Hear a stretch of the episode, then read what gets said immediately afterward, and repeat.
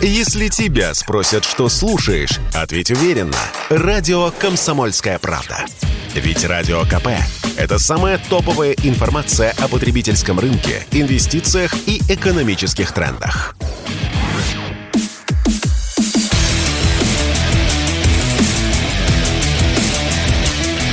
Программа с непримиримой позицией.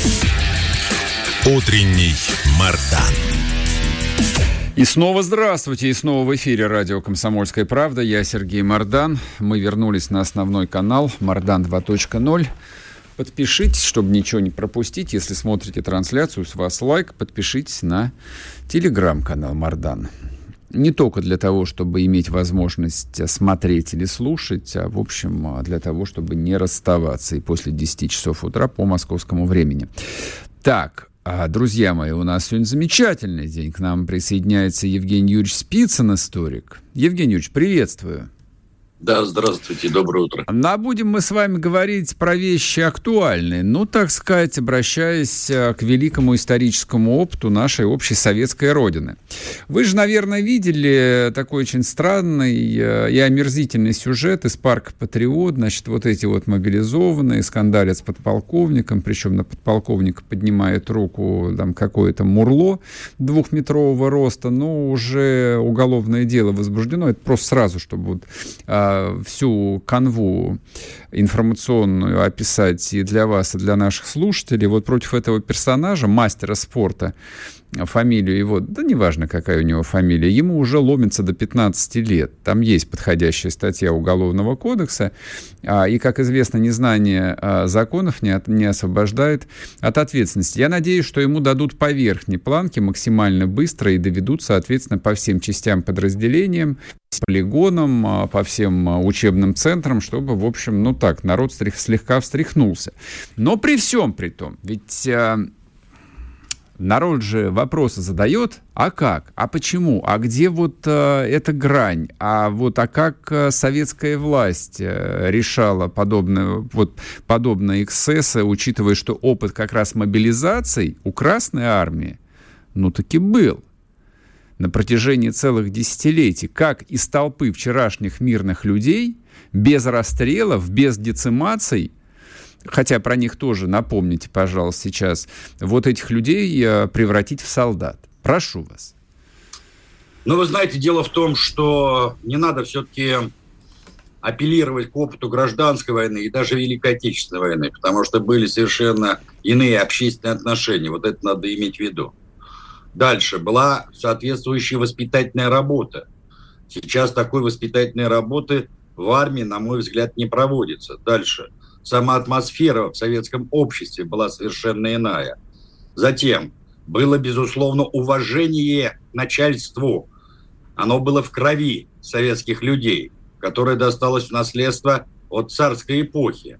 Вот такой разболтанности в обществе, как сейчас, естественно, не было. Я даже проецирую сейчас ситуацию не просто на армию, а на школу. Угу. Посмотрите, что вытворяют дети и их родители с учителями как они их унижают, оскорбляют. Учитель сейчас какое-то бесправное существо, которое не может даже поставить двойку. Поскольку если он поставит ученику двойку, то будет виноват он, его замордуют, затаскают и так далее. Я просто это видел на своих глазах, как эта трансформация в школе проходила, начиная с 90-х годов. И к началу 2000-х это уже выродилось не просто в какую-то пародию, а это стало системной проблемой школы. И сейчас многие учителя, особенно которые имеют честь и достоинство и, и не готовы даже за большие деньги унижаться, просто уходят из школы. Вот о чем идет речь. То, что касается вот этого вопиющего случая. Э, я понимаю накал страстей тех призывников, которые столкнулись вот с подобным отношением. Это, э, с одной стороны, правильно. С другой стороны, надо во всех ситуациях вести себя в руках, э, держать себя в руках, а уж тем более не разговаривать подобным образом в армии с вышестоящим начальником. Не-не, я прошу прощения, там не просто не разговаривать, он руку поднял, он отпихивал этого подполковника, он руку поднял а, на офицера. Ну, это, это статья. Слушайте, в условиях военного времени за это как минимум был бы штрафбат. Mm-hmm. А так бы вообще бы стенки поставили. Понимаете? А, теперь надо иметь в виду, что когда мы говорим о мобилизации, об организации этой мобилизации, то в Красной Армии а, тоже разные были периоды. В 24 году, когда проводилась реформа рабоче-крестьянской Красной Армии под руководством Фрунзе, то в рамках наркомата было создано отдельное организационно-мобилизационное управление, которое объединило в себе все функции по призыву, по формированию частей, ну и так далее, и так далее. Затем э, проходили разного рода реорганизации, и вот эти вот структуры, они существовали в рамках отдельных управлений или отдельных отделов, что тоже было не совсем хорошо. И вот незадолго до войны, в 1940 году, было принято решение все вот эти структурные подразделения, организационные, тыловые, мобилизационные, объединить в рамках одного управления а, в системе Генерального штаба рабоче-крестьянской Красной Армии. А уже когда началась война а, в 1941 году, то было создано так называемое а, значит, э, главное управление по формированию и укомплектованию Красной Армии. Глав Упроформ. Значит, первоначально возглавил это управление а, Ефим Афанасьевич Щеденко, это герой гражданской войны, один из организаторов Первой конной армии, один из участников обороны Царицына, которого хорошо знал и Сталин, и Ворошилов, и Буденный. То есть это так называемый первоконник. А, но, к сожалению, а, уже в ходе самой войны было принято решение расформировать это управление, поскольку оно показало свою неэффективность. И тогда вот на базе этого управления воссоздается уже в рамках опять генерального штаба отдельное главное управление по мобилизации, которое возглавил генерал-лейтенант э, Карпоносов, Арон Гершевич. Вот на протяжении всей войны, вплоть до октября 1946 года, он возглавлял это управление, пока, пока оно существовало в рамках самого наркомата, mm-hmm. а затем Министерства обороны.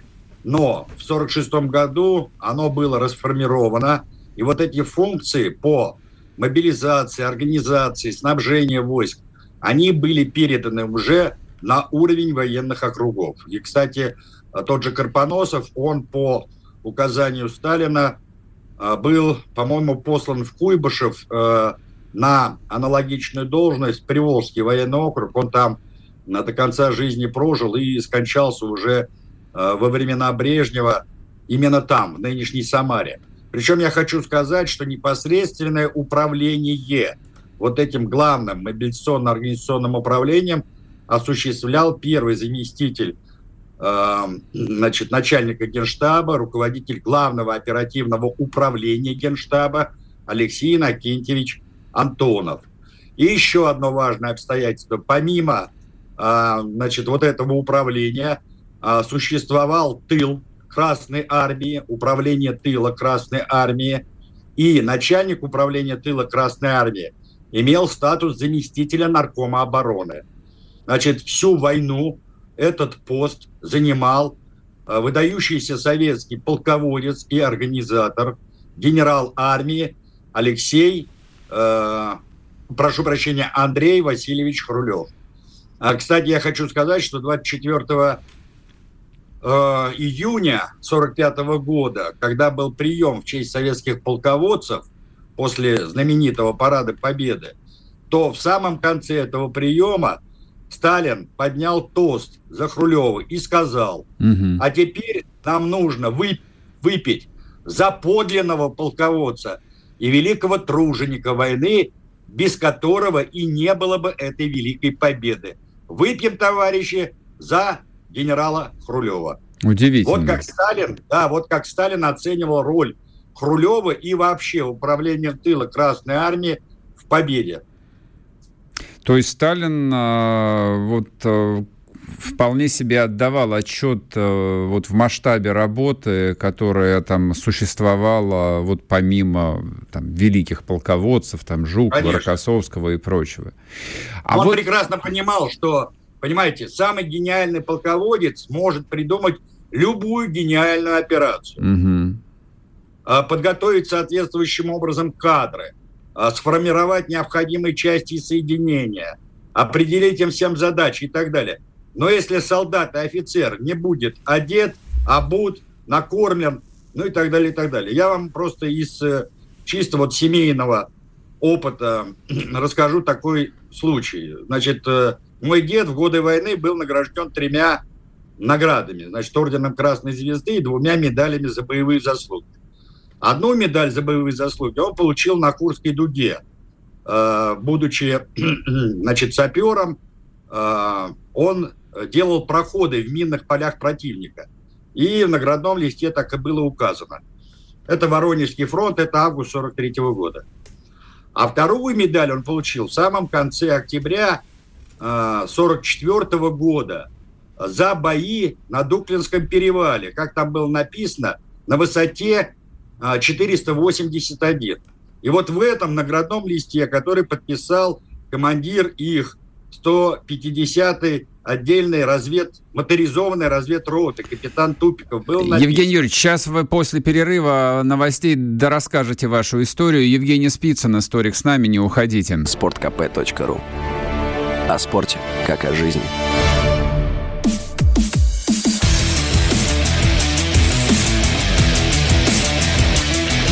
Программа с непримиримой позицией.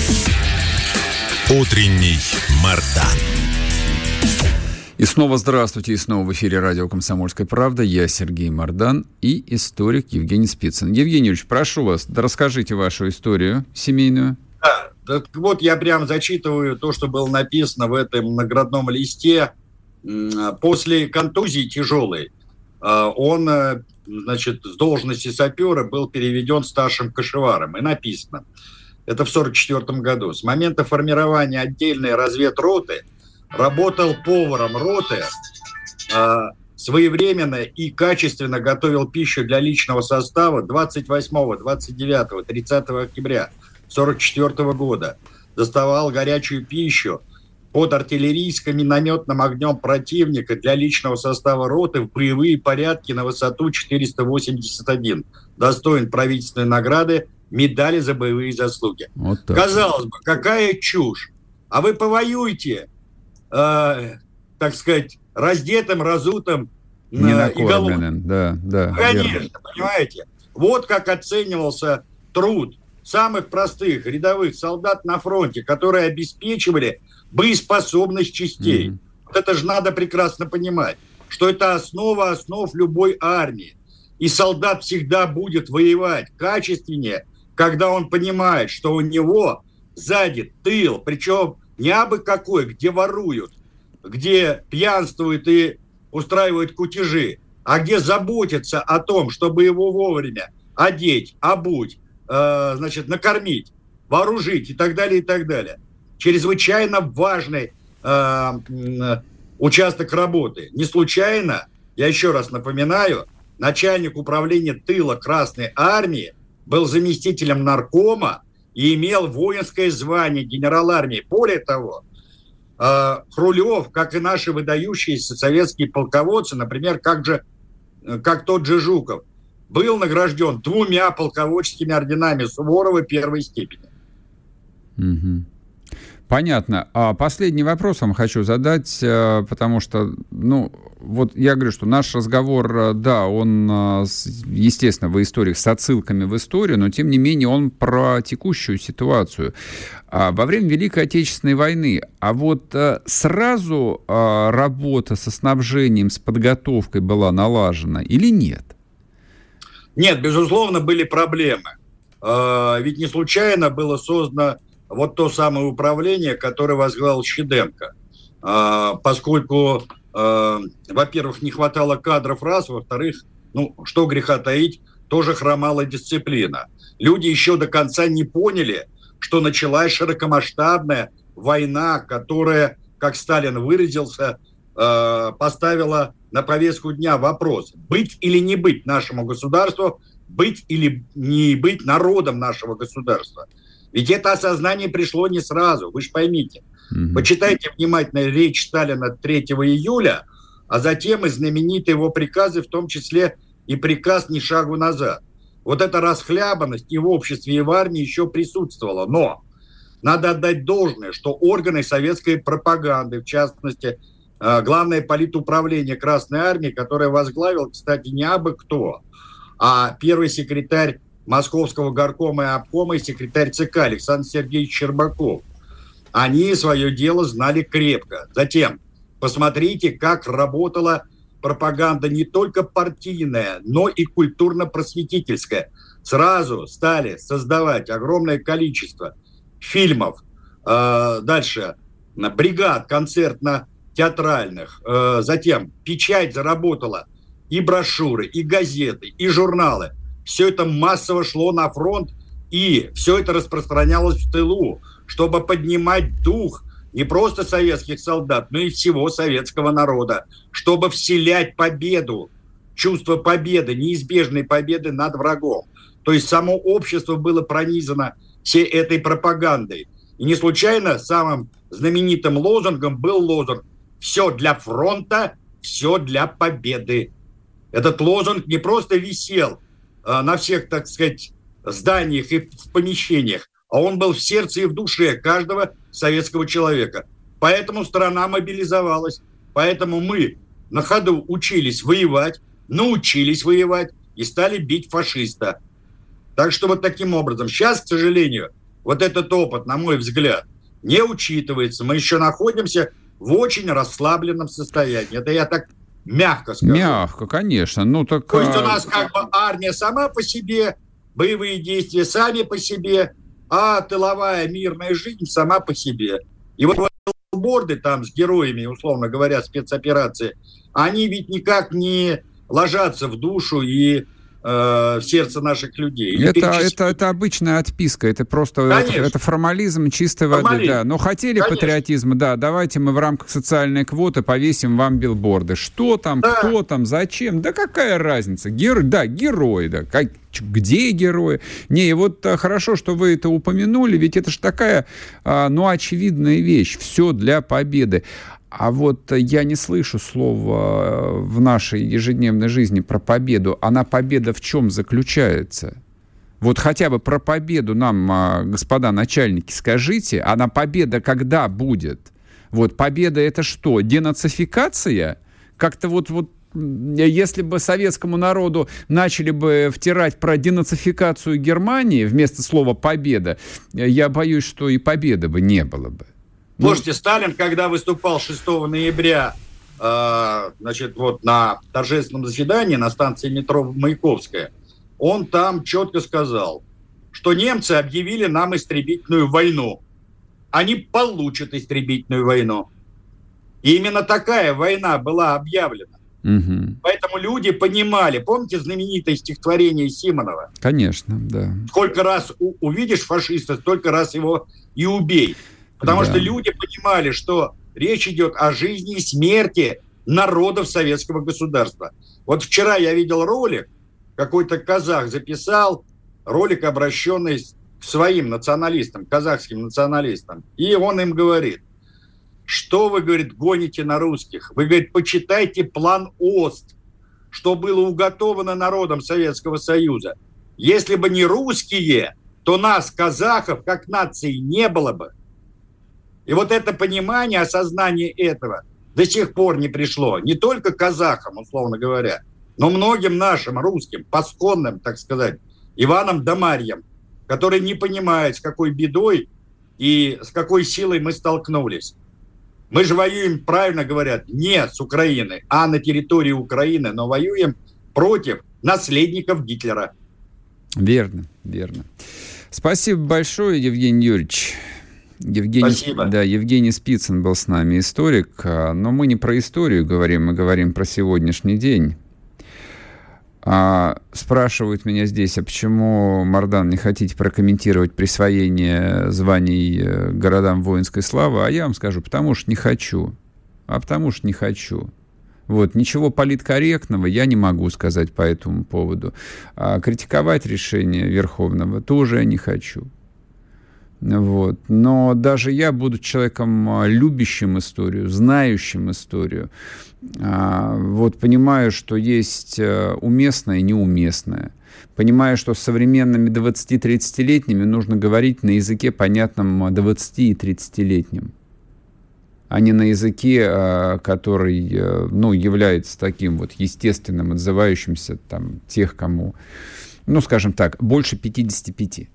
Вот те, кто еще помнит живой эмоциональный опыт общения с фронтовиками, вот этим людям, да, им, простите меня, больше 50 лет. Это внуки победителей а правнуки уже победители, они своих дедов э, живыми не застали. Для них это книжки, для них это фильмы. Поэтому пытаться вот на них экстраполировать вот пропагандистские идеологические изобретения советской власти образца 60-х годов, мне кажется, неуместно. А по поводу городов воинской славы, сегодня я получил письмо себе в личку.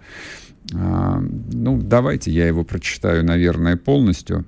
Это вот письмо человека, который э, просто смотрит глубже, а, чем, чем нам кажется. Так, сейчас попробую найти. Успею, успею.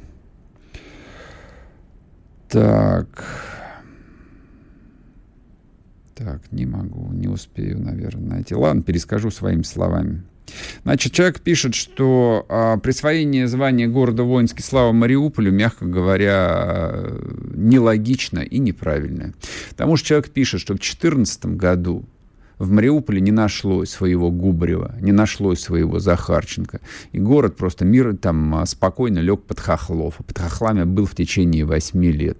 Да, в 22 году за Мариуполь вели жесточайшие бои. Мариуполь освободила российская армия. Да, и части ДНР, ЛНР освобождали его, хлестались там. Ну и в чем э, героический подвиг э, жителей Мариуполя-то, спрашивает этот человек. И почему это звание не присвоено жителям героического города Горловка, который сражался и сражается до сих пор, и максимум, что получила Горловка, это звание город трудовой славы.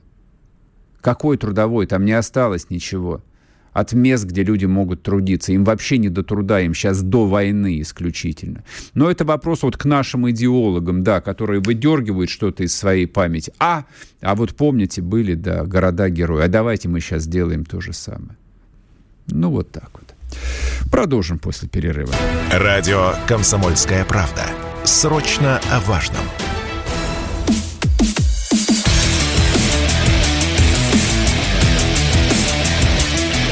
Программа с непримиримой позицией.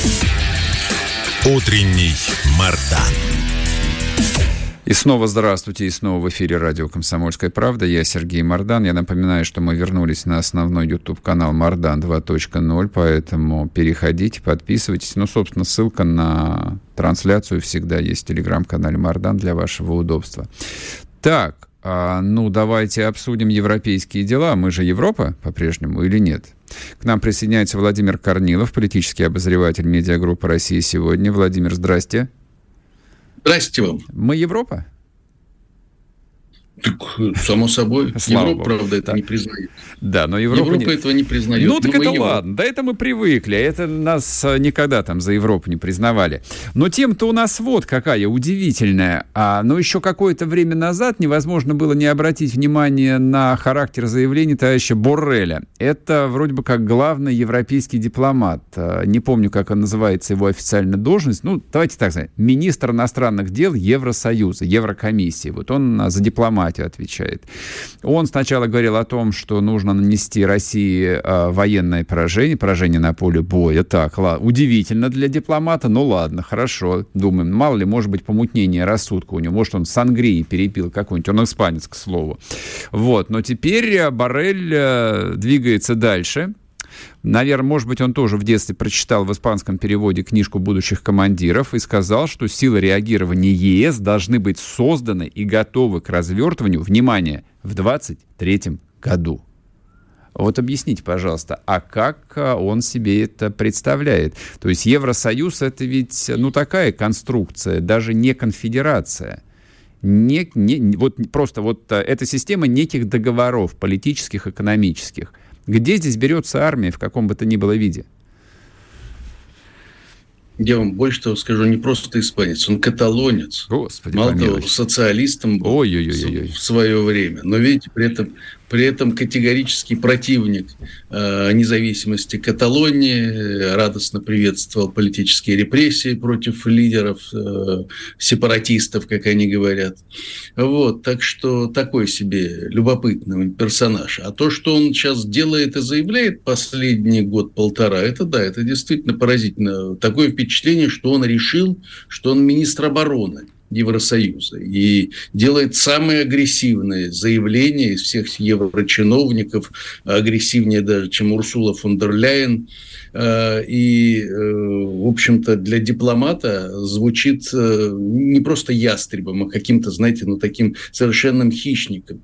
Он постоянно призывает к военному ответу, к созданию европейской армии. Насчет того, что это даже не конфедерация, ну, так люди типа Барреля давно хотят, озвучивают эти планы, превратить Евросоюз в фактическую федерацию европейских государств с э, жесткой э, волей центра, с подчинением государств, значит, единым решением, решением большинства. Сейчас активным образом дебатируется изменение э, основополагающих документов Евросоюза с тем, чтобы отменить правила консенсуса по целому ряду вопросов, в частности, касающихся обороны, коррупционных э, дел и так далее. Так что в этом плане э, вот чинов, еврочиновники вроде Барреля действуют в своем русле э, и в своем направлении с целью превращения Евросоюза в некую империю, сверхдержаву которая будет на равных, как они считают, противостоять всевозможным агрессорам вроде Китая и России.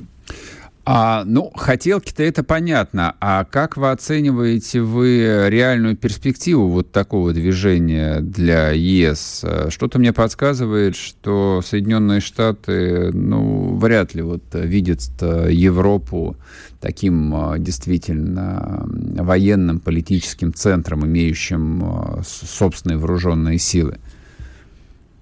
Вы знаете, в США по этому поводу ведутся довольно острые дебаты. Мало того, ведь, в принципе, был такой президент Трамп, если помните, который поддерживал инициативу создания европейской армии, в принципе. Вот. Другое дело, что никто не представляет, как она должна выглядеть и так далее. Но если это будет подразделение значит, подчиненных Америке государств, которое будет, по, вот как это делают там натовцы, да, по призыву США, э, участвовать в военных каких-то операциях, американцы будут не против, в принципе.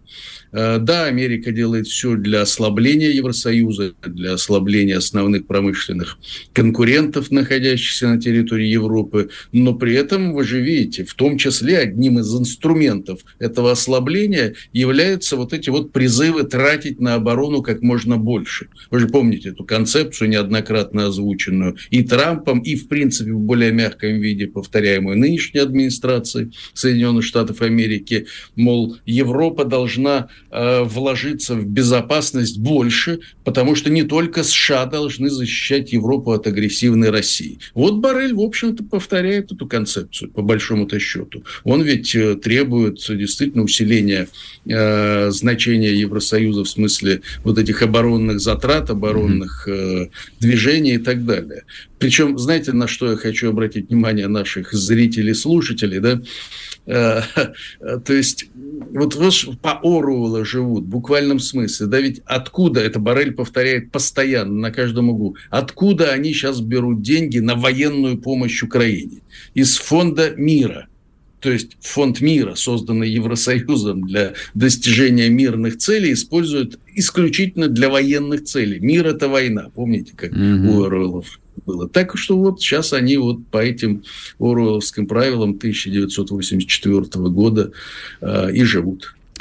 А, ну вот я себе представлял так, э, исторический процесс Сначала формируется некий э, политический центр, неважно, большой, малый. Э, рядом с ним, естественно, там всегда есть военная сила. Ну а дальше вот в зависимости от успешности, неуспешности оно расширяется.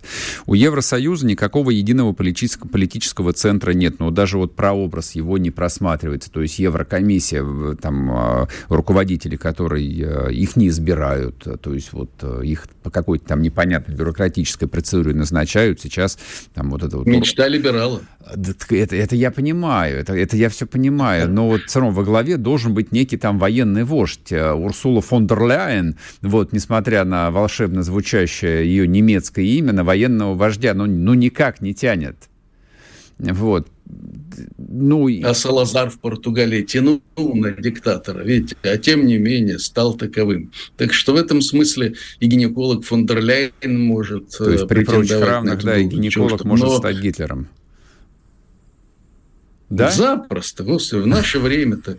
Но, ну, но да. при этом, вы знаете, да, над этой формулой, как превратить Евросоюз в такую мощную сверхдержаву, над ней бьются, собственно, с момента основания Евросоюза. Ага. И э, вот, э, еврочиновники, никем не избранные, вы верно заметили, они как раз и мечтают-то получить такие полномочия, чтобы руководить и избранными элитами различных европейских государств. Это озвучивается с разных трибун, в разных видах, в разных формах. И, кстати, насчет, я не, не случайно сказал про мечту либералов. Э, а вот одним из лидеров европейских либералов многие годы является, э, значит, Ги, э,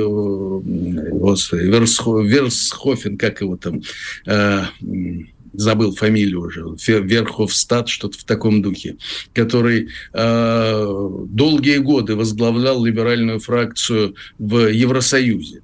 И э, он ведь целые книги, тома написал о том, что 21 век это будет веком борьбы империй. Угу. Он э, перечислил те империи, которые будут бороться за это. У российских либералов слово империя по-прежнему ругательно, а у них, видите, это считается, что Евросоюз должен стать империей, которая будет противостоять вместе с американской империей. Плохим э, империям имперским амбициям да, Китая, России и так далее. И, как, кстати, когда э, шли э, дискуссии по поводу отделения Британии от Евросоюза, вот этот самый Верховстат, он э, был же представителем Евросоюза в Британии по переговорам, да, и он лично ездил по всей Британии с митингами, с лекциями, убеждая британцев не голосовать за, отделе, за Брексит. Он как раз обосновывал, смотрите, будет век борьбы империи Австрия и Британия себя исключает из этой борьбы вот тем самым. То есть вот их мечта, этих европейских чиновников, либералов европейских, как раз лишить народ права голоса. Демократия, вы же понимаете, это не власть народа, это власть демократов. Угу, и, соответственно, угу. вот эта кучка элиты э, будет решать все за европейский народ и вести их на правильные цели, значит, против России той же и так далее. Ну, просто идеал для любого современного европейского либерала и демократа. А, Владимир, а у нас остается там буквально минута. А с вашей точки зрения, вот две крупнейшие державы Евросоюза, Франция и Германия, они в эту игру захотят играть? Германия играет. Германия играет, Франция, в общем, более скептична в этом смысле, а Урсула фон дер Ляйен, вы же понимаете, откуда. Немцы участвуют в этой борьбе. Но ведь тут же вопрос, а где будет столица? То есть кто составит э, политический и военный костяк этой империи? Это их меньше всего. Пусть, пусть даже в Брюсселе или переездная Брюссель-Страсбург, как это сейчас происходит. В этом смысле они как раз э, чиновники э, вполне подвижны. Угу. Так что они могут вполне переносить столицы туда-сюда обратно. Передвижная столица, как в Китае. Спасибо большое. Владимир Корнилов был с нами, политический обозреватель медиагруппы «России сегодня». А, ну, а что вы думаете? Этого не может быть? Да в жизни еще и не такое может быть. И Польша может стать сверхдержавой, не поверите. После перерыва продолжим. Есть еще одна важная тема. Радио «Комсомольская правда». Никаких фейков, только правда.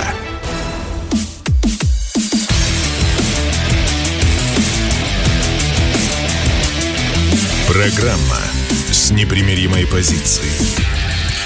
Утренний Мардан.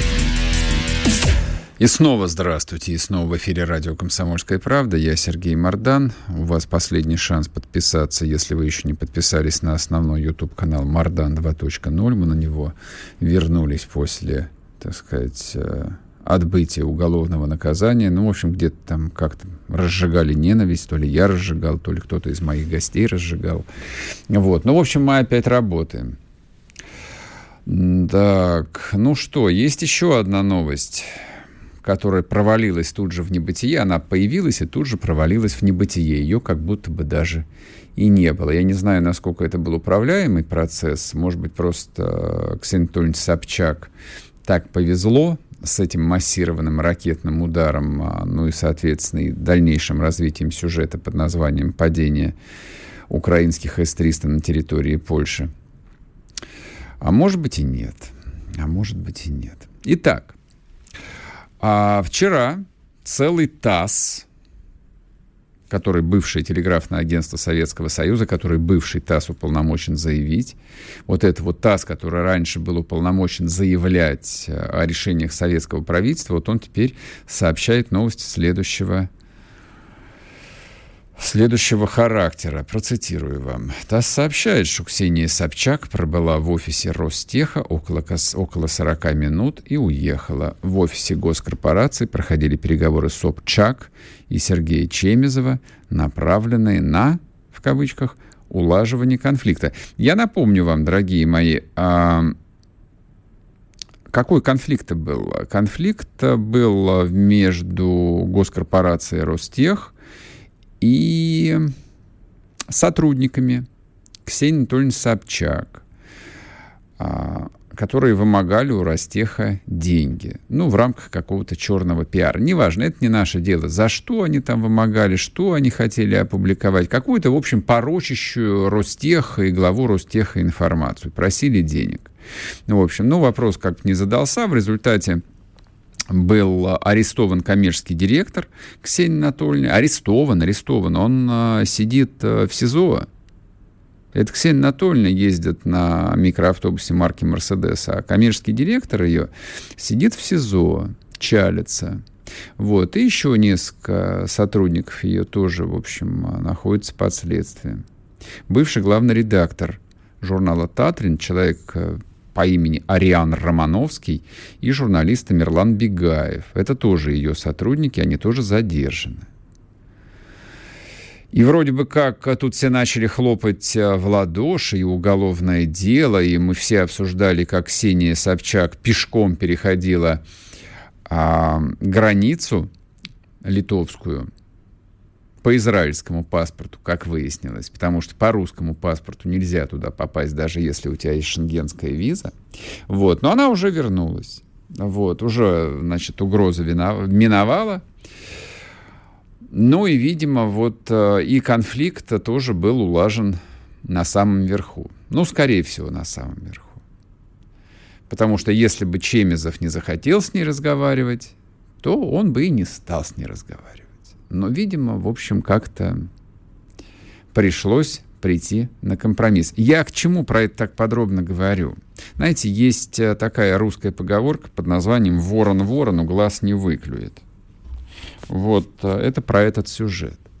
Ворон ворону глаз не выклюет.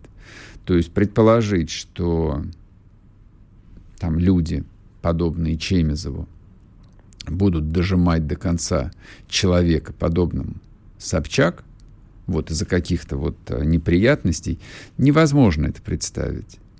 Это развитие сюжета э, абсолютно обыденное, привычное, и даже было бы глупо его обсуждать, скажем, в каком-нибудь 2019 году. В 2019 году примерно так э, они свои дела и решали. В кабинетах, в ресторанах. У них конфликты возникали, потом они их улаживали – но поскольку все это происходит в ноябре 2022 года, я не могу избавиться от такого ощущения, как будто нас всех говном накормили. Извините за выражение, вот если ваши дети это слушают, простите. Но вот такое вот ощущение, вот от всей этой истории, да, как будто нас всех, нас всех добрых русских людей продолжают кормить дерьмом. Вся эта история, смердящая с самого начала, вот она и заканчивается так, как она и должна была закончиться нам не стыдно. То есть, как бы, это ж не мы опозорены. То есть, это не нас вывернули наизнанку. Это не нам придется изображать э, из себя независимого журналиста с израильским паспортом. Это мы теперь будем задавать риторический вопрос. А что, России тебе не нравится, Ксения Анатольевна? Ну так мотай в свой Израиль. Будем мы говорить а, цитируя старый советский анекдот, но воспроизводя, в общем, вполне себе буквально. То есть гражданин Израиля не может нас учить жизни, категорически не может. Иди, поезжай вот э, туда, не знаю, в Тель-Авив, в Хайфу, а, печатайся в местных э, русскоязычных э, газетах, их там немало – Вообще, на самом деле, в Израиле русский язык встречается на каждом шагу. Примерно вот как в Ригу. Раньше приезжаешь, и можно было там, совершенно не напрягаясь, говорить по-русски в ресторане или в супермаркете. В Израиле чуть посложнее, но в принципе тоже, в общем, в любом ресторане всегда нашелся бы человек, который понял бы твой русский язык. Вот, в принципе, зачем Ксения Анатольевна вернулась обратно сюда, э, в ненавидимую Рашку, вот, покинув свою историческую родину, она же воссоединилась с исторической родиной. Но она как получала паспорт израильский? Ну, понятно, как э, еврей, который возвращается на землю предков. Так мы ж приветствуем, мы ж рады. Вот если, вот если ты в, разлу, в разлуке был с родиной так долго и, наконец, вернулся ты к своей родине, ну так и хорошо же. Это ж хорошо, тем более у нас с Израилем прекрасные отношения.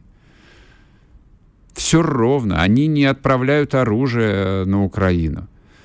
Вот, у нас э, полное партнерство и красота.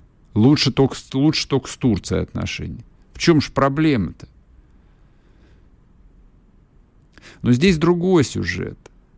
Он ведь изначально был другой. Этот сюжет изначально был не про Собчак. Вообще этот сюжет изначально был про государственную корпорацию Ростех. Про очень важную, про очень большую. И значение ее, особенно сейчас, когда идут боевые действия, когда российская оборонка должна производить, производить, производить гигантское количество вооружений – Сейчас, когда, в общем, самое время спросить, ну и где результаты импортозамещения, которым Ростех занимался, вот а, то, что славное имя госкорпорации упоминается через запятую. После имени Собчак, мне кажется, это неправильно. Мне кажется, это дискредитирует госкорпорацию Ростех, потому что любое соседство с фамилией Собчак дискредитирует кого угодно. Человека, компанию, бренд. Я вам как э, маркетолог это говорю. То есть подписать контракт на продвижение бренда Собчак можно только за откат. Исключительно. То есть лучшего способа дискредитировать бренд не существует чем а, выбрать в качестве бренд-амбассадора Ксению Собчак. Ну и самое главное, чтобы подвести итог этой истории и больше к ней не возвращаться, а, они действительно, они, вот это вот коллективное «они» в кавычках, они действительно уверены в том, что ничего не изменилось и ничего не изменится что все останется так, как было устроено последние там, 10, 15, 20 лет. Они действительно уверены в том, что они хозяева жизни. Они считают себя аристократией, они считают себя правоимеющими решать, как здесь все будет. Убедить их э, в обратном совершенно невозможно. То есть никакими словами, никакими аргументами, никакими тезисами, ничего их в этом не убедит. Я только знаю, что одно. И хорошо, что сегодня в эфире опять был Евгений Юрьевич Спицын, вот человек, который хорошо знает советскую историю. Вот, неплохо вспомнить нашу относительно недавнюю историю даже относительно недавнюю советскую историю. Что жизнь такая, в общем, а, злодейка, злодейка. Человеку кажется, что вот он прямо сейчас а, держит судьбу за глотку, вот, ну, как какой-нибудь Егода или Ежов, а завтра раз, и его расстреляли. Вот, и всесильный Берия, да, которому страна была обязана атомным щитом, а завтра раз, и по приговору непонятно какого суда его взяли и объявили врагом народа и расстреляли. И в нашей истории таких сюжетов было сколько угодно, и трагических, и комических. Вот, поэтому помните всегда об этом, да, когда расстраиваетесь, видя там сюжеты с э, мобилизованными, невменяемыми или наоборот слишком вменяемыми, с подполковниками, которые не могут, не знают, что ответить, с генералами, которые развалили все, а потом стали главными инспекторами. Ч... История все устроит. Услышимся завтра. Радио «Комсомольская правда». Срочно о важном.